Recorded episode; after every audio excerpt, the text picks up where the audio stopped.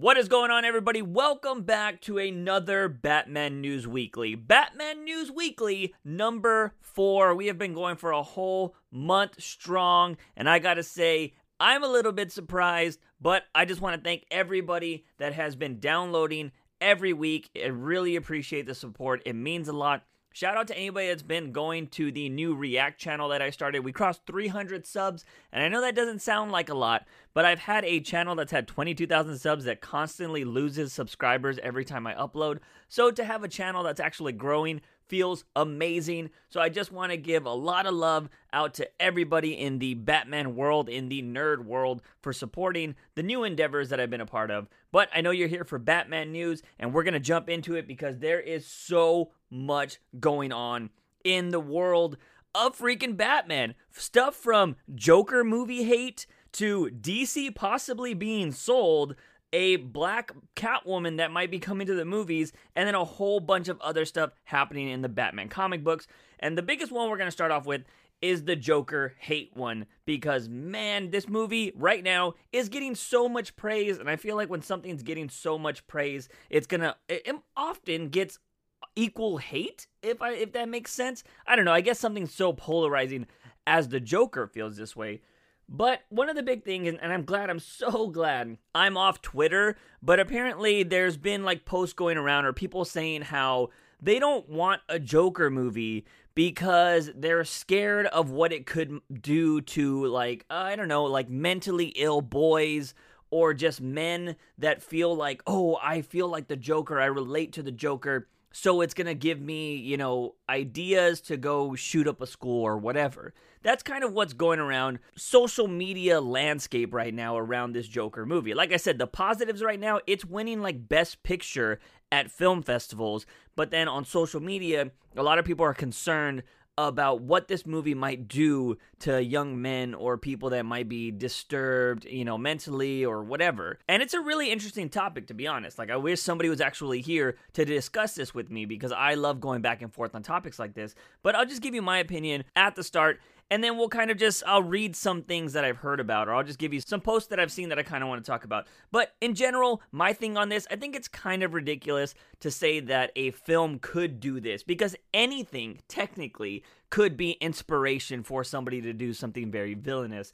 I think the movies, art, books, everything is meant to be entertainment but some people do take it to extremes or they cross lines or they do whatever, but it's always entertainment or it's an artistic expression. And I am somebody that has always, always been on this side of artists. I always feel like when it comes to art, there is no line. As long as you're not physically harming yourself or physically harming somebody else, I don't think I don't think anything's off the table. And I felt like this for a very long time. Specifically when I was younger, I tried to be an artist. I wanted to be like, you know, just somebody that loved art. I still love art. Today I actually just went to an Andy Warhol exhibit, who is one of my favorite artists of all time. I've just always had a fascination with art but I've never thought there was any limits, especially in my writing that I'm doing with comic books.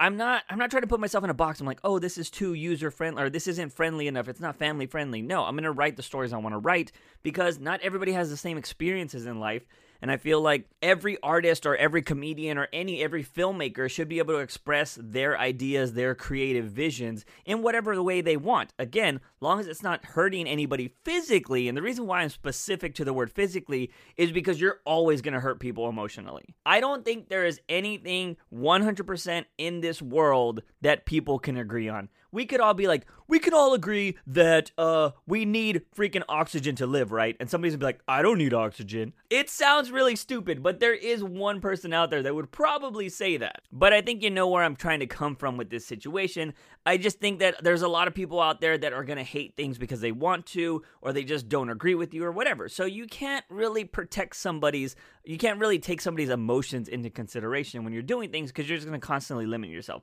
So that's kind of how I feel about the whole Joker thing. I think Todd Phillips, Joaquin Phoenix, they had a vision for this movie, and I'm glad they're doing whatever they do. If they feel like they wanted to create something that would actually make a real life Joker, then cool. I want to see it. I, I've admitted many a times that I didn't need a Joker movie, but this movie looks so good that I'm very excited for it now. Now, those are my thoughts, and I want to give the perspective of somebody else that does have a problem with this. And this comes from Heather Antos. She's actually, uh, if you remember the whole controversy with uh, the, I don't know, I forgot what it was called, like the Milkshake Marvel Girls, she was one of them. And I believe she is the editor for Valiant Comics right now. I could be wrong about that, but I believe she is one of the editors at one of the other big comic companies that is not Marvel or DC. She was working at Marvel, and then um, I know she was doing some freelance stuff for a while, but anyways, she posted this, and these aren't her words. She's posting it from Reddit, but she says that this is, uh, you know, just it sums it up perfectly. So in her Twitter post, she has the caption, Why the Joker movie is problematic, Rachel Miller nails it. And then in this post, this is what Rachel Miller says. Okay, I've pinpointed exactly what bothers me about the Joker movie. I don't want to watch a movie that shows us the trauma that drove the Joker insane. I don't want to watch a movie of a well intentioned but unstable man get bullied until he turns into a mass murderer. I don't want to watch a man get rejected by a woman as an excuse for the future of domestic abuse. I don't want to be shown a poor, unfortunate underdog this man was who was sadly forced into circumstances and the nasty Batman to take up a life of crime. I don't want to have sympathy for a man best known for his robbery, murder, and arguably rape shoved down my throat for two hours. I don't want this to be sold as a relatable story that can happen to anyone with a bad enough day. I don't want to be around any of the lonely white boys who relate to it. Do you see where I'm getting at? I don't know if there's ever a good time for a movie that paints mass murder as a logical conclusion of a socially isolated, debatably neurodivergent white man being failed by the system, but I feel as though this is not fucking it. I don't want to see a movie that idolizes the Joker when there are plenty of easily armed fuckboys who already think he has the right idea without adding a tragic backstory to elicit sympathy.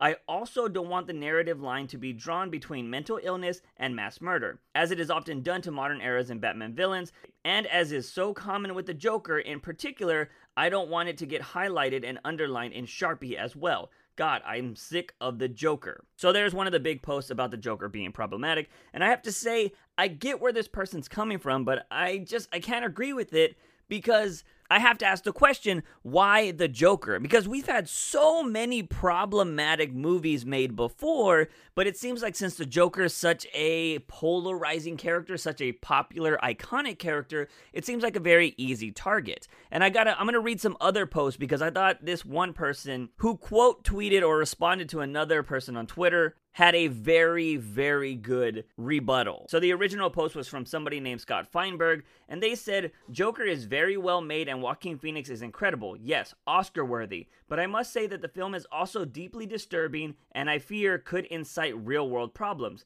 Gun violence, mental illness, and random senseless killing don't play like they used to at the movies. To where someone named Eric Weber responds with this. So we're going to have Joker real world violence conversation, but films like John Wick, which straight up fetishize guns and ammo, get passes? Joker isn't the first violent, super disturbing film to be born in this world. Silence of the Lambs has won five freaking Oscars, Lord Almighty. And I have to say, I agree with user Eric right there because The Joker isn't the first disturbing film out there. I mean, I've seen plenty plenty of disturbing films that could have anybody crack. But I think a lot of people, especially, I mean, I think everything is very sensitive nowadays. And I think everybody just like, oh, this is going to be problematic. This is going to cause issues. I don't know. I feel like everybody just wants something to blame today. And the Joker is, you know, it is a white guy going crazy, becoming a supervillain and a lot of people are going to relate to that. There have been, a, yes, there have been issues in the past. We know with the unfortunate events of the Dark Knight Rises. There was that theater shooting. That guy tried to dress up like the Joker, or he dyed his hair, or he did whatever, but he tried to paint ties to the Joker. And a lot of people didn't like that or think that the Joker is just something that people, you know, relate to and use it to cause issues in the world and, you know, enact violence. And yeah, that one person did do that, but I don't think that's necessarily everything, or you can't just tie one movie to that because, like the guy said, John Wick uses guns like crazy. I love the John Wick movies, but you know, I've never been like, oh, I totally want to do that with a bunch of guns. Like you don't, you don't ever know what's gonna set somebody off to to signal out the Joker and say that this movie's gonna be problematic, it's gonna cause issue. I think this is just kind of dumb in my opinion because again, anything can set somebody off. If you want to really talk about, you know, these mass shootings and stuff like that are happening, I'm sorry if you don't like to talk about politics on here, but this is what's going on with this movie. It's Batman news, it's making headlines. if you want to talk about like shootings and stuff, one of the most recent ones, which is in my home state of Texas, which is was in El Paso, the guy wasn't promoted by any movies or anything like that. Promoted isn't the right word, but the guy's mindset doing this heinous act of violence was, you know, he was like a racist. He hated Mexicans, he hated Hispanics, and he wanted to go kill them in El Paso. He drove four hours to go do this because it was a border city. And that was all politically charged. So you could just place as much blame on politics as you could the Joker movie. You know what I mean? It's, it's very hard to say what sets people off nowadays. I think it's a bigger mental health issue for sure. But I just find it's really weird that, you know, certain movies get singled out, but other movies like John Wick or what any kind of violent movie always gets the pass because we're like, oh, we're so ingrained, guns or whatever. Like, guns are never the issue, it's always something else. You know what I mean? So, we're not going to get into that whole topic. That's something very different. But I just found, found it very interesting that the Joker is, you know, being, you know, I guess singled out in this whole controversy to be painted as a bad movie. It shouldn't come out. It shouldn't be made in today's day and age because of mental illness and everything. When in reality, we should be talking about bigger problems around mental health, about getting people health care and stuff like that instead of saying that movies shouldn't come out. You know what I mean?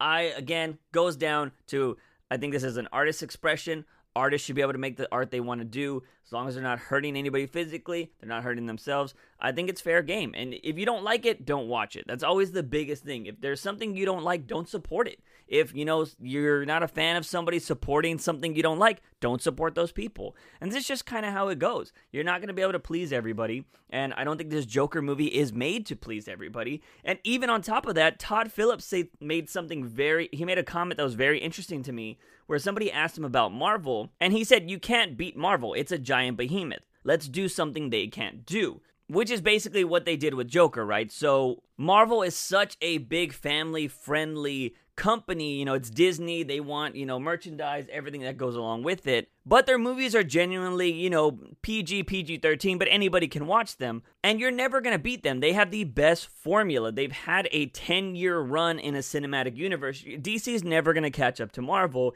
in that realm. But they can do different things. You're not going to see an R rated MCU movie. I highly doubt that's ever going to happen.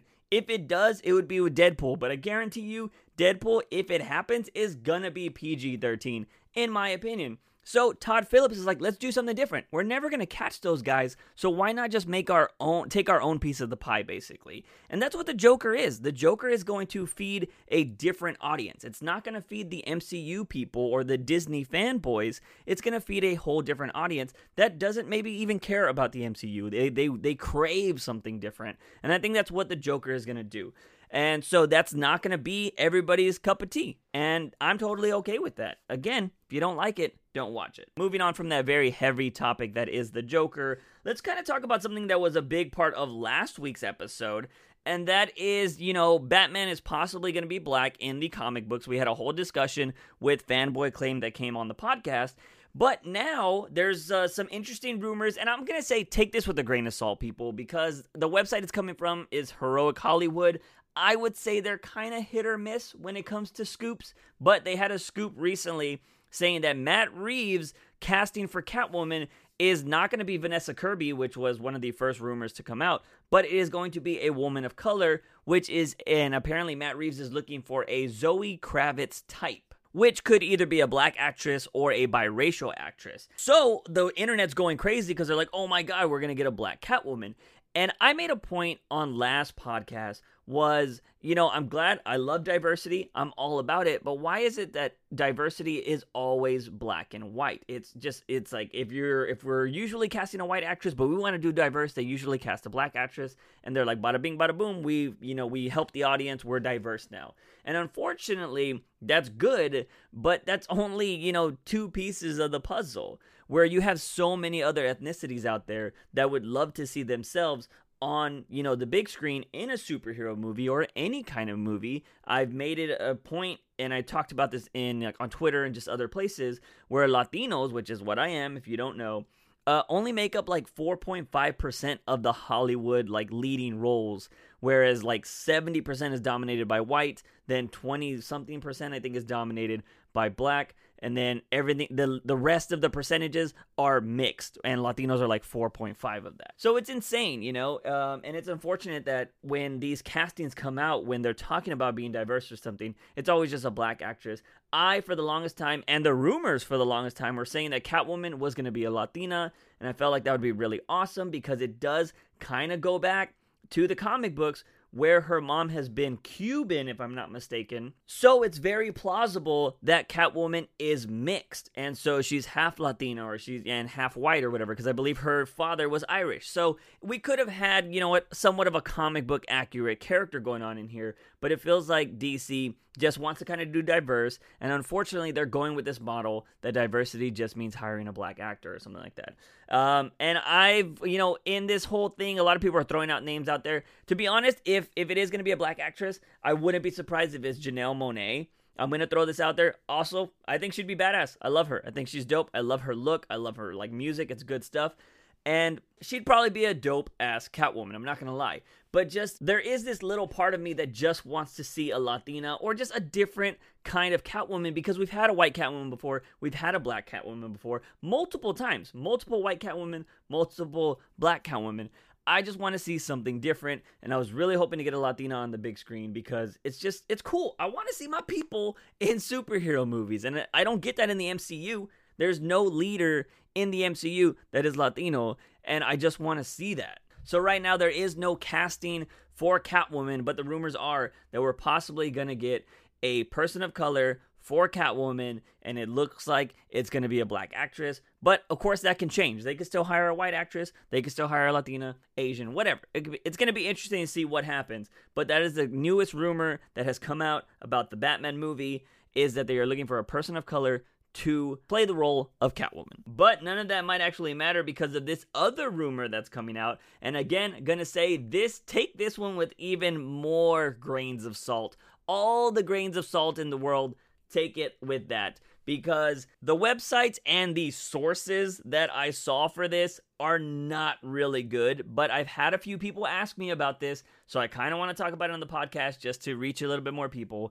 But there are rumblings that uh, AT&T might be thinking about selling DC Comics because they don't really care about the comic books. The publishing side is what I should say. I want to clarify that because a lot of the stories that are coming out are that AT&T doesn't really care about the publishing of comic books. They care more about just like, okay, Batman, we can make a movie, we can make a show, we can do whatever. I think they care about the media part of it. We can make shows, you know, cartoons, video games. That's where their money is. They don't care about making the comic books, which is the heart and soul of comic books, movies, and everything. It's the source material. But with the acquisition of AT&T buying Warner Brothers and Time Warner and all of that jazz, you're getting HBO, they have a huge debt that they need to make up. They're like 165 billion in debt or something like that. And apparently they're going to be able to uh, you know, they're hoping that these movies and stuff like that are going to be able to get that money back. So it'll, you know, I don't know. It's it, there's a lot of business part of this, but apparently they're in debt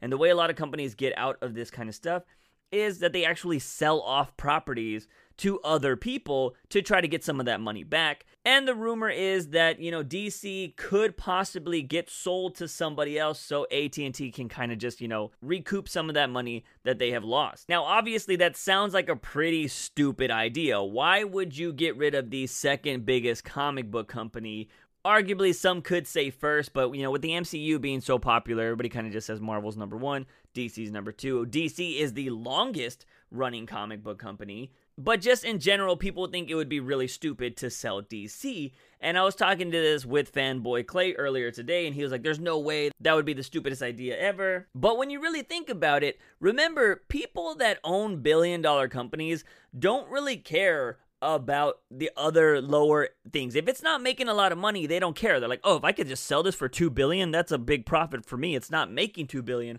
I'll just sell it for 2 billion." It's just kind of how it goes. They care about profits. They don't care about long-term planning and stuff like that. And I think that's what could doom DC because we did kind of see that with Swamp Thing. Apparently, the AT&T executives were the reasons why Swamp Thing got canceled. They didn't care about the success of it. They were just like, it's too much to make it. We're going to cancel it. And they didn't even try to give it a smaller budget or anything along those lines. They just killed that show. So they could be like, oh, the comics aren't making enough money, whatever, or they cost too much and they don't make enough profit. Them. You know, that's what could happen theoretically. Do I think that's going to happen? No because I feel like if you were to stop making comics and you're not making new Batman stories, eventually that's going to hurt the character in the long run. That doesn't mean that they can't scale back and be like we're not going to make as many or whatever, which is kind of happening. They're they're all the books are going to start going back to monthly opposed to bi-weekly. So it's going to be really interesting to see what happens in the next year. The rumors in these articles say that there's a big meeting happening October 29th. I don't know if there's going to be this big meeting. Apparently, it has to do with HBO Max. I did read a Forbes article, which I think Forbes is a little bit more reliable. They were talking about where DC fits into AT&T's like multimedia plans, and DC didn't really get mentioned at all. So they're thinking like maybe that's a little bit of fear, but you know, Forbes even mentioned they're like they don't think DC is going anywhere because it has some of the most iconic logos in the world with Batman, with Superman, Wonder Woman, anything. Like they even say it rivals Disney logos. So they think that AT&T is smart enough to keep the branding there because they can really, you know, profit off the merchandising. So the merchandising of these logos might be what saves DC. But I don't know, it would be really crazy to think that AT&T could sell the DC property, the DC brand to somebody else. And that worries me if that were to happen. Again, this is all hypothetical, it's just rumors. But that would super, super scare me if Disney had the option to buy DC because I don't think anybody in the world should own the two biggest comic book properties. And I know some people are like, oh my god, but then the DC could join up with Marvel or they could be, you know, have their own universe like Marvel and be the greatest. I don't really think that's the case because if you want if you're a fan of the MCU, I'm glad you like it, but it's very formulaic and I don't want that to happen with the DC characters. I will take DC and Warner Brothers just trying to make different movies, kind of like the Joker, opposed to having the same kind of style movie for every single character. I don't want that. So that is the worst case scenario would be like, "Oh, Disney, we got billions of dollars. Let's just buy it." Also they would be saturating the market with having everything. Like there there's not a lot of uniqueness there in my opinion if somebody just owns all of the big properties. And you can go look at statistics. Disney owns like they are the biggest by far movie like profiteers there is. It's insane. And a lot of people are concerned about it because again, there's not that there's not any originality there, and everybody's just like, oh, let's just go watch these same movies over and over. I would like it to go to Amazon, to be honest. I know a lot of people are probably like, no, Amazon, boo. But I think Amazon has the money to do something like that. They have cool things like Twitch.tv, which they could probably post stuff on there if they wanted to, and they could promote the hell out of things. And they have their own streaming service as well already with Twitch Prime. Amazon Prime, sorry. And they just did an amazing show like The Boys, and that thing had no limits. Like it was really crazy. So I wouldn't mind the DC brand going to a company that doesn't isn't scared to take risks. You know, they're not scared to do something adult. They're not scared to push the boundaries. And I feel like that's what DC has always done in its comic books because I don't know what you guys keep up with, but Marvel, from what I've heard, since it's been acquired by Disney, they don't really care about the comics as much, but they do have limits on the comics. Like the Star Wars, they produce Star Wars comics, and apparently the Princess Leia like slave outfit, the bikini and stuff is off limits. You can't even make that in comic books. You can't make toys about it, statues, all of that is gone. Disney does not want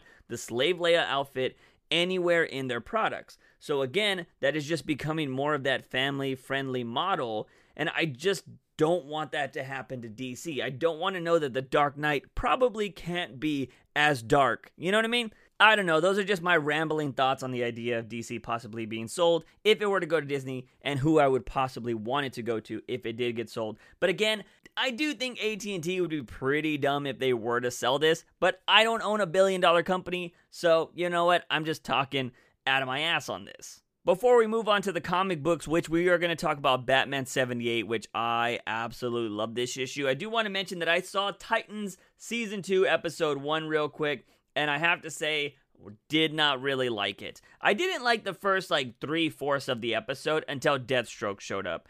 Uh, because it just felt really weird. Because you know, if you saw Titans season one, the first season just had the weirdest cliffhanger ever And you can tell that this episode was supposed to be the final episode, which they made that clear. For some reason, they decided to, to make the finale episode the first episode of season two.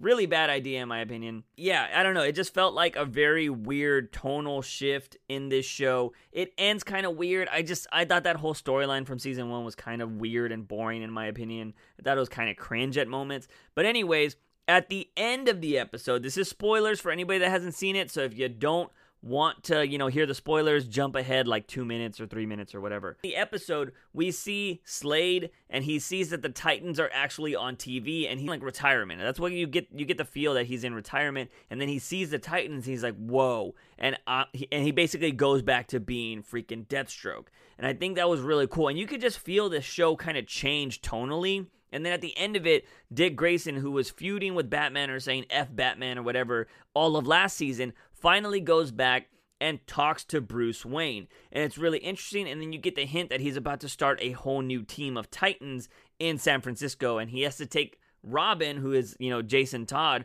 with him. So it's going to be really interesting. The show does have me intrigued for where it's going, especially with Deathstroke, because I feel like if they add a more human villain into the show, that it'll be a lot better. I've I don't know. I've seen it in other, you know, CW shows and other shows. When people get into the magic part, I feel like magic stuff is very very tricky because a lot of it looks very silly, can be cringy, and I felt like that's what happened in season 1 is because you got these human elements and not there you know there was only a couple super powered people in titans but a majority of them are just humans and then they're fighting this magic and stuff like that and it just kind of it throws it off really weird but when you have characters like Dick Grayson fighting other people like Deathstroke, that's such a more engaging concept because it's believable. You know what I mean? You feel like these people that can change worlds and destroy things would just kill a normal human, which is always the issue with Batman, you know, the character that this whole podcast is based around. But, you know, Batman's a badass, so we let it pass. But you know what I mean? I don't know. I just feel like watching it, it's a lot more difficult. Arrow season four is something I can throw out there. Hated Arrow season four. It was such the worst thing with Damien Darhk. But yeah, I don't know. I feel like a lot of people, a lot of those things when you add magic is very hit or miss, and I felt like that was what season one is. But if you are interested in Deathstroke, and I should say a way better Deathstroke than the CW verse, definitely get on Titan season two because it looks like it's gonna be awesome. Now, finally, we're moving on to the comic books, and I hope you guys stick around for this because man, we finally got Batman 78, and this this issue, I will say, people are either gonna love it or hate it. And the reason why I say that is because we got the biggest cliffhanger on Batman 77 with the death of Alfred. And we know that Bane snapped his neck, and he they did it right in front of you know uh, Damian Wayne, which is Robin, and it was just this huge thing. At the moment, Bruce doesn't know that Alfred's dead, so you're just like, I can't wait to see what is happening in this comic book. Well, I'll tell you right now. Again, this is gonna be spoilers for this issue if you want to read it. We don't get the answers to that question, ladies and gentlemen, because this issue does not even have anything to do with Gotham, but it has everything to do with Batman and Catwoman. And I absolutely loved it. I just recently did a podcast with Fanboy Clay. It's going to be coming up this Friday, I think. He's relaunching his podcast. We talk about my favorite book of all time, which is Batman Hush, which is the first time Batman reveals his identity to Catwoman. They kiss. You know, it's basically starting up the modern day romance of Batman Catwoman, which is something I've always loved. And I know a lot of people hate Batman having emotions. I'm not in that boat. Get in the boat. I think Batman's a stronger character for having emotions because he doesn't show them a lot. So when he does show them, it's so much more impactful, in my opinion. Anyways, throughout this whole book, it's one beautifully, beautifully drawn by Clay Mann. Colors by the great Timore, which is that's his name on Instagram. I'm totally forgetting his first name, but his last name's More. He's amazing. He does some of the greatest colors in all of comic books. But, you know, the, both of them together always do the greatest things. But, anyways, and of course, it's written by Tom King. This whole comic book is basically Batman and Catwoman finally reconciling everything that happened at the wedding. And Fanboy Clay, he was on the podcast last time, he had a big issue with this issue because it he says it stunted the momentum. I totally don't agree with him. I thought it was amazing. Blah blah blah blah. But anyways, the whole issue is them kind of just chilling on this beach and talking and training at the same time. So there's like these little montages of I will say they're paddleboarding on the ocean. They're talking about like just random stuff of like why are you lying to me because Bruce is saying I'm fine. She's like, "Oh, I love when you lie." blah blah blah. And it's just all of this kind of like mushy dialogue, but you just know that there's these these you feel that they're not really telling each other their true emotions. And I do want to point out that Bruce is incognito because he he can't be Bruce Wayne on a beach because everybody knows about Bruce Wayne. So he's matches Malone, which is one of his most iconic freaking, you know, disguises in comic books. So he's matches Malone and he's just with Selina Kyle because Selina Kyle's not that as well known as Bruce Wayne or anything like that and they're just chilling on this beach and there's this one funny moment where they're ordering drinks and Selina's trying to order two alcoholic drinks for them. Bruce is actually like, uh, make one of those a ginger ale. And the bartender's watching Selina walk away and she's like in this like bikini and stuff. And the bartender's all like, dude, is that your wife? And it cuts to the next page where Selina's like, what are we? And then Bruce is like, it doesn't matter. And that's kind of this theme that goes throughout the whole issue is they're constantly saying something doesn't matter whether that's during their training during uh, there's this one scene where they're actually trying to go to sleep and they're in separate rooms. They're not sharing a room, but they have rooms right next to each other. And Selina says she can hear Bruce breathing through these walls because they're so thin. She was like, If you don't go to sleep, I can't go to sleep because she's worried about him. He's like, Everything's fine. And he's like, It doesn't matter. Which, if you've ever been in a relationship, you know it doesn't matter or I'm fine is never, it's always the opposite thing because it does matter and I'm not fine. That's how it goes in the relationship. So seeing this very simple dialogue playing out in this issue was so great. And again, there's like these montages of them training, like climbing up mountains. Selina's talking about how she still has Bruce's ring, and he's like, That's not my ring because, you know, he gave it to her.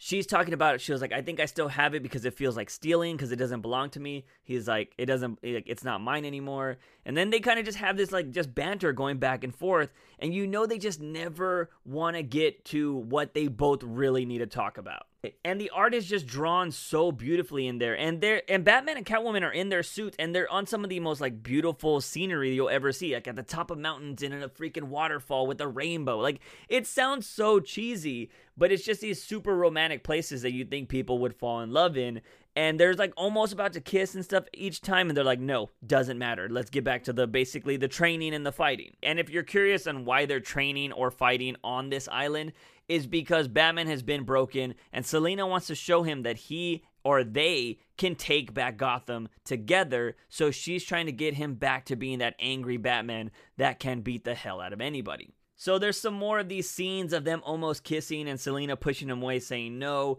it doesn't matter. And then there's this one scene where they're actually sitting by a campfire and Selina's talking about how she's envisioned them being old together and them having a child which is Helena Wayne. And if you the the great thing about this is if you've been following Tom King's run like I have, there was an annual number 2 which has been regarded as one of the best Batman annuals or stories in general that has to deal with Catwoman because it's, it's about the first time they've met and how they were just so connected with each other. And she kept toying with Bruce because she knew he was trying to be this hero and that she was leaving these little mouses around for him and he was like taking care of them and he actually knew where she was the whole time every time she stole something from him. Basically she was trying to make him better because she knew that people in gotham were going to eat him alive if he wasn't better. So she was just testing him and he was like i knew where you were this whole time. Like he was basically letting her test him it was just such this great thing and they share this kiss at the end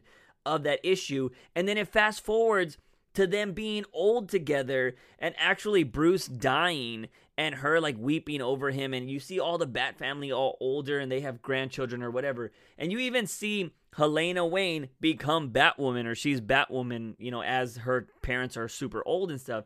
And it was just such a great freaking comic book that dealt with the relationship of Batman and Catwoman, which is something you never see in the comic books because unfortunately, what sells is Batman being in his prime, Catwoman always being sexy, blah, blah, blah, blah, blah. You know, the same stuff. Like, that's why you never see Bart Simpson ever age or anything like that, because those characters are best when they got started. Or they're better in their primes, is the easiest way to say that. So we never get to really see this progression of, you know, just human growing with these characters. They're always in that same just like five year span and then they get rebooted and new people come in, but they're constantly just doing the same thing at the same age. So that story was so great. So going back to this issue, you see Selina basically talking about that. Everything I just talked about them growing old is basically what she talks about in these panels. And she's saying how they grew old together and they would laugh about things.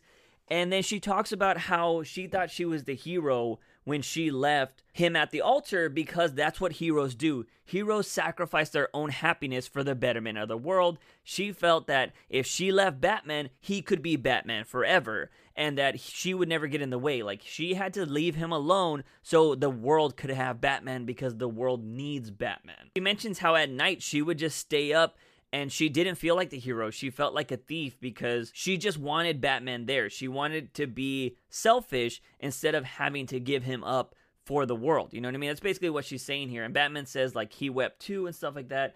But then again, you don't really get any closure in the last two panels of that page because they're kind of just looking at each other and then they look off into the moonlight. Then it cuts to what I think is the most symbolic page of this whole comic book and these 78 issues that we've been reading of this Batman run by Tom King. Batman and Catwoman are training on a beach and they're throwing this batarang back and forth. And Catwoman's saying that Batman needs to throw this batarang harder. He needs to throw it with anger. And she's trying to provoke him. She's trying to say, like, you need to throw it without, like, any remorse, basically. You need to be stronger because that's the only way you're to be Bane. She tells Bruce, You need to pretend that we were this close to happiness and I made a decision for both of us to take it away. You need to have that anger and you need to fight with that anger to actually take back Gotham. I need you to think that way. So now throw the damn batarang at me with all of that hate behind it. Selina's saying that, you know, throw all of that hate and she's going to catch it. She was like, I will catch this batarang. Just, I need you to have all that anger and throw it at me. And there's this panel of her saying, I will always catch it and Bruce is just holding this batarang, and then the panel after that is it falling into the ocean, like it, it points down, and he says no. And it shows him walking away. It, and there's this beautiful panel of him walking away from the batarang towards Catwoman, saying, like, no, you didn't do this to me. I did. And Selina's like, you totally know nothing, Jon Snow. And then they she kind of pushes him away, saying, like, no, I totally did this. And Bruce Wayne goes on this little speech saying how, like, no, the only reason that you left me at the altar is because I believed that I couldn't be happy, that I needed to be Batman to save the world and that I can't be happy and save the world at the same time. But maybe I needed to fall this far to realize the world is better when Batman has happiness and I can be both. I can be happy and Batman which is amazing because that whole him dropping the batarang and walking away from it is finally realizing that he can have both things. He's finally admitting to himself, he's finally admitting to Catwoman that he was wrong, that they were both wrong, that they're not people that need to be broken to be successful, that they can actually fight together and be happy. And the book explains that so much better. You should definitely pick up Batman 78. But this is what Batman says in one panel. What if we, both of us, maybe we don't live because of the hurt, maybe we live to fight the hurt? And that goes back to the discussion that Batman and Catwoman basically had right before she said yes to the proposal. And it's just this long, just tying of this knot on this bow between Batman and Catwoman. And it's just so ah, it was so good. Like I, I've literally read this issue from front to back three times already. And I, I just want to keep reading it. I'm looking at it while I'm talking on this podcast, and I absolutely love it. And then, it, you know, it goes to the end where they're both kissing, like on this very sunset looking beach. It's one of the most beautiful panels you'll ever see. And then it kind of ends with this nine page spread, or it's more like a seven panel spread, of Batman and Catwoman going back and forth and kissing and saying, like, you don't know what you've gotten into and blah, blah, blah. And they're just, they're just being happy again. But just seeing the symbolism and everything of both of these characters who have been troubled for so long that both could finally admitted to each other that they don't need to be these broken pieces anymore, that they can actually be whole if they're together, was so freaking amazing. It was so human, and it finally shuts down that stupid saying of Batman can't be happy because he needs to the he needs the darkness to be Batman. No. I would argue that a happy Batman is an even more dangerous Batman because he has something to fight for. He's always had the vow. He's always had the vow, and we totally know that. But now he could have a love of his life. He could probably start a family. He already has the Bat family, but now he has somebody by his side that will fight with him, that he's only going to fight that much harder. That is what people do in freaking real life when people have families they bust their ass they wear they work five jobs or whatever they need to do to protect those families and I mean, even significant others. Have you not been, or even friendships? Like, have you never had that friend or that loved one that you would just do anything for? Like, hey, can you come pick me up? But I'm three hours away and blah, blah, blah, blah. And you drive those three hours. Or, you know, somebody's in a bind and you help them out. Like, it's just those human relationships that are so great that happened in this freaking comic book, people, between two of the most iconic characters of all time oh, I can't believe it. Like, I just absolutely loved this freaking comic book. Tom King is amazing. I love him. And I know a lot of people don't like this. They think it's too mushy. Ugh, I'm tired of Bat and Cat. It's so stupid dialogue. Blah, blah, blah. No. What, okay, I heard somebody say I saw this in one of the comment sections on a random post on Instagram, but they loved that when Bruce and Selina would talk to each other with their real names because it just felt more human or because Bruce remembered that Selina's a person under the cowl. No! First of all, I just want to point out I absolutely hate when superheroes call each other by their real names when they're in costume because secret identities, people. I absolutely hate when that happens. I hate it when it happened in Justice League where Wonder Woman and all them were trying to fight freaking Superman and she's all like, Clark, no. Uh, what? Side note, I totally forgot to talk about this, but it was revealed that Tim Drake's new freaking superhero name is Drake. Drake? Drake? Yeah, freaking Drake. Brian Michael Bendis has just made Tim Drake's last name his superhero name which is one of the most ridiculous and dumb things I've ever said, not said, but heard, because you don't need to be a super freaking detective to figure that out. I thought his code name was going to be Sparrow. I thought that would have been way more logical because he's wearing a freaking sparrow colored suit now. But yeah, apparently his new code name is going to be Drake and he's wearing a doo doo costume for no reason now. Anyways, back to the main topic. Absolutely hate when characters call themselves by their real names in their costumes because secret identities are a thing. So of course, Batman and Catwoman would call each other Bat or Cat for short because they're you know she, they love each other at this point. So they'll probably be like, oh yeah, hey Batwoman or hey Catwoman, you know whatever. Like they're not gonna say the full names; they shorten it. And I also think Tom King is a lover of the old comic books. So I think well, I should say I know the titles back in the day would be The Cat or The Bat, you know, back in the day. So I think he's just kind of paying homage to that and using them as pet names in this dialogue with these two characters. It doesn't bother me. I can see why it might annoy people, but I also know that it's just paying homage to stuff from the golden age and stuff like that.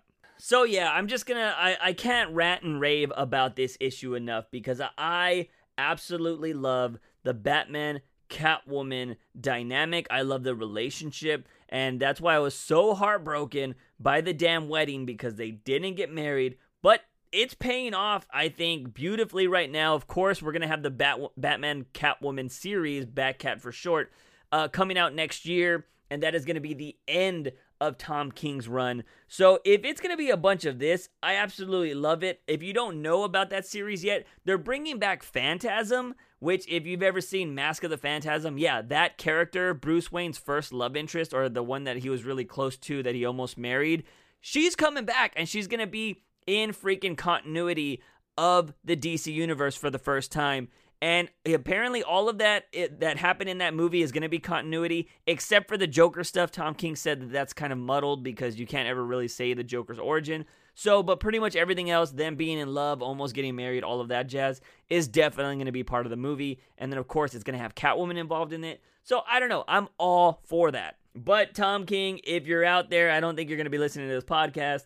But man, uh, uh, this is awesome. It's, it's so great. I know a lot of people constantly will say like, "Oh, the Batcat stuff, whatever." I don't care. Fuck those people. I'll say it right now because this is such great writing. Batman is, I think, has has one of the best stories going on right now. Some people are going to totally hate me for saying that, but I don't care. I've read so many Batman stories in my time. You can only see the brooding stuff over and over so many times. I love that this is different. It's a more human story. And I'm just, I can't wait for City of Bane and seeing how these two people, Batman and Catwoman, are going to take back Gotham. That has me excited now that they finally got past their personal petty shit and, like, oh yeah, you left me, blah, blah, blah, blah. Now they're just going to go back and kick ass, and I'm so excited for it. Anyways, ladies and gentlemen, there you go. That is what I got for this Batman News Weekly. I really hope you love just a rambling moron to listen to on your day to day whenever you listen to this. I really appreciate the support. But that's what, those are the biggest topics for this week of Batman. I hope you enjoyed this episode. Again, I appreciate your support of this this podcast. It means a lot to me. Also, if you want to if you're not getting enough of your daily dose of juice from this podcast or your daily dose of Batman, go subscribe to my YouTube channel Bat from the Box or also my React channel where I've been reacting to just a whole bunch of other pop culture things like, you know, video game trailers or movie trailers, stuff like that. Of course, when a Batman trailer drops, I will be reacting to it. Any of that kind of stuff, I will be. So definitely go subscribe to those channels. Also, you can follow me on Instagram or any other social medias out there. Instagram's really my main one. So if you kind of want to talk to me, you want to chat, you can send me messages on Instagram at Juice from the Box or Bat from the Box. You know, if you want to just talk nerdy stuff, if you want to actually leave a message on this freaking podcast that I can listen to, maybe if it's good enough, it'll be in the next episode. You can go ahead and do that over on Anchor FM. Uh, download the app or go on the website, uh, which is where you might be listening to this podcast right now. But you can actually record messages and leave them to me. I might respond to them in the next podcast. But, anyways, ladies and gentlemen, to wrap this up, I am your host, Juice Wayne. Remember to wake up in the morning, ask yourself something. Find my daily dose of juice. See you guys next time.